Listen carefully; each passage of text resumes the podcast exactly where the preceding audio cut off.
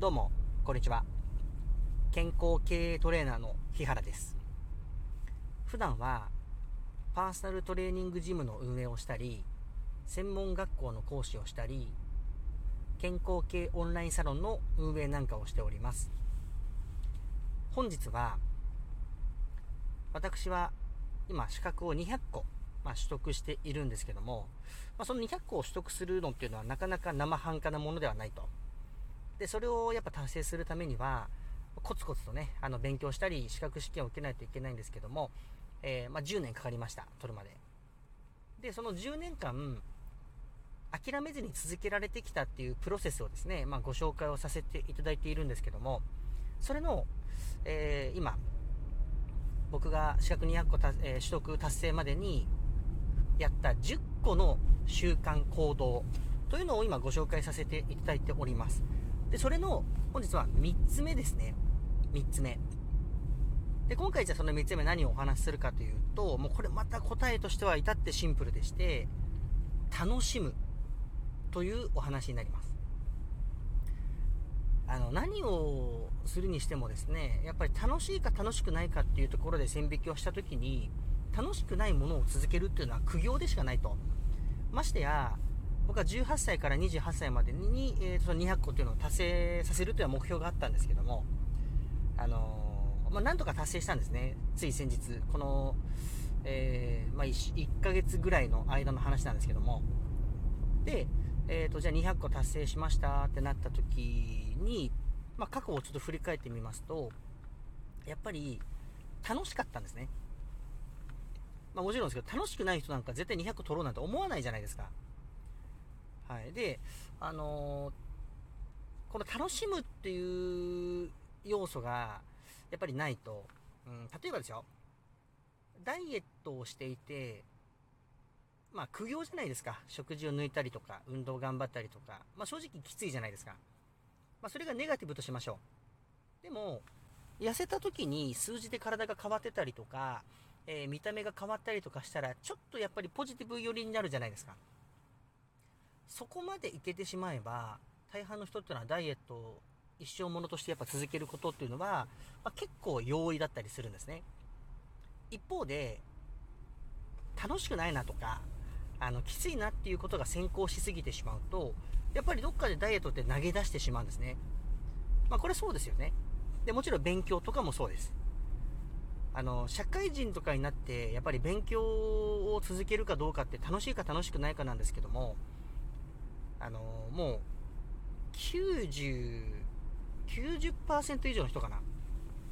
は、えっ、ー、と、大学を卒業した、もしくは高校とかね、学校を卒業してから、もう意図的に勉強することっていうのが、かなり少ないんですよ。でそれはそうですよね。あの、学校授業というものが、楽しいか楽しくないかで言うと、やっぱり楽しくないよりに感じてる人の方が多いんですね。だから、あの、いやいややらされてるような勉強という状態で来たところから、じゃあ自発的に勉強しようなんていう人はほとんどいないということなんですね。まあこれ、逆に言うとあの、廊下の始まりですから、なるべく、まあ勉強とは言わずね、何でもいいんですけども、やっぱ楽しく何かを続けていて、脳に刺激が入ってるって状態は、あの、一般の人でもこれは絶対作っておいた方がいいです。で、えっ、ー、と、話を戻しまして、じゃあ楽しいっていうのは、何をもって楽しいと感じるのか、まあ、いくつか定義はあるんですけども、至ってシンプルなもので、今日は2つ、まあ、それを定義したいと思います。えっ、ー、と、楽しいの、え、定義1つ目というのが、成功体験ですね。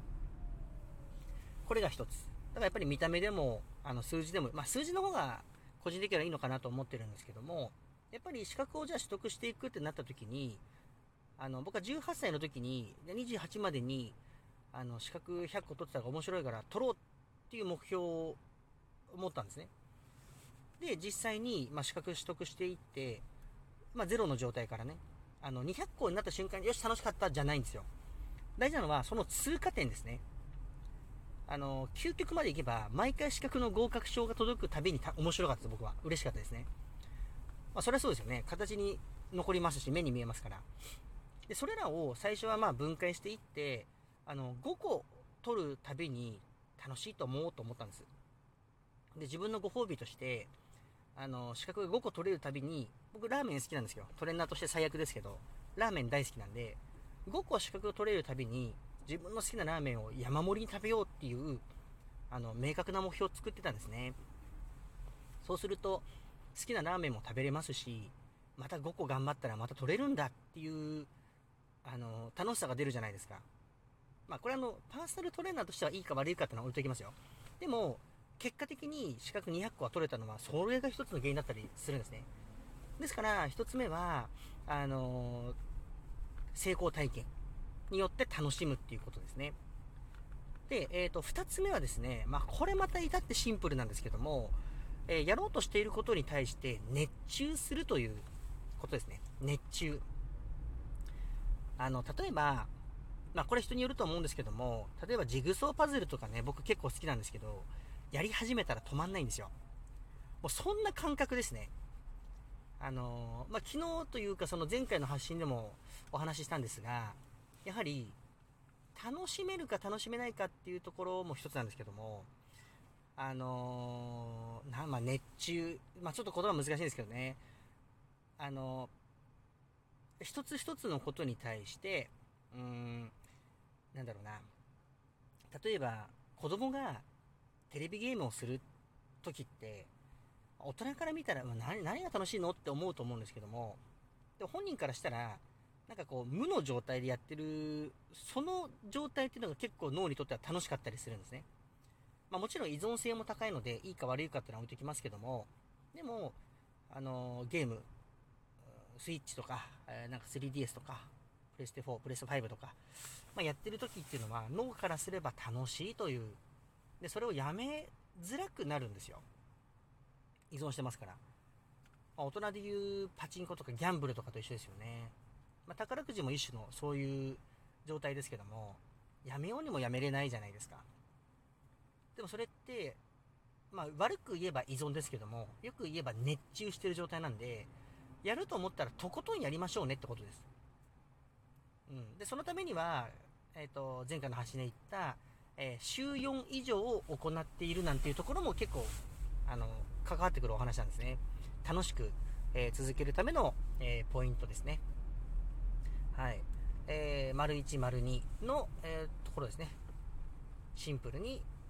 成功体験、そして熱中する。その2つを組み合わせられるようにぜひしてほしいんですね。あの、例えばですよ。うん、これ結構お客様とかでもそうなんですけども、パーソナルトレーニング、僕あの、大手のスポーツクラブでもやってたりするんですね。えっ、ー、と、パーソナルトレーニングの予約が入ったら、そのパーソナルトレーニングをするんですけども、それ以外は自分でジムの方に行って、あの、独自で運動するっていうことができるようなシステムですね。パーソナルジムと違うのは、あの、自発的に行えるか行えないかってとこです。まあ、パーソナルトレーニングももちろん家でできますけども。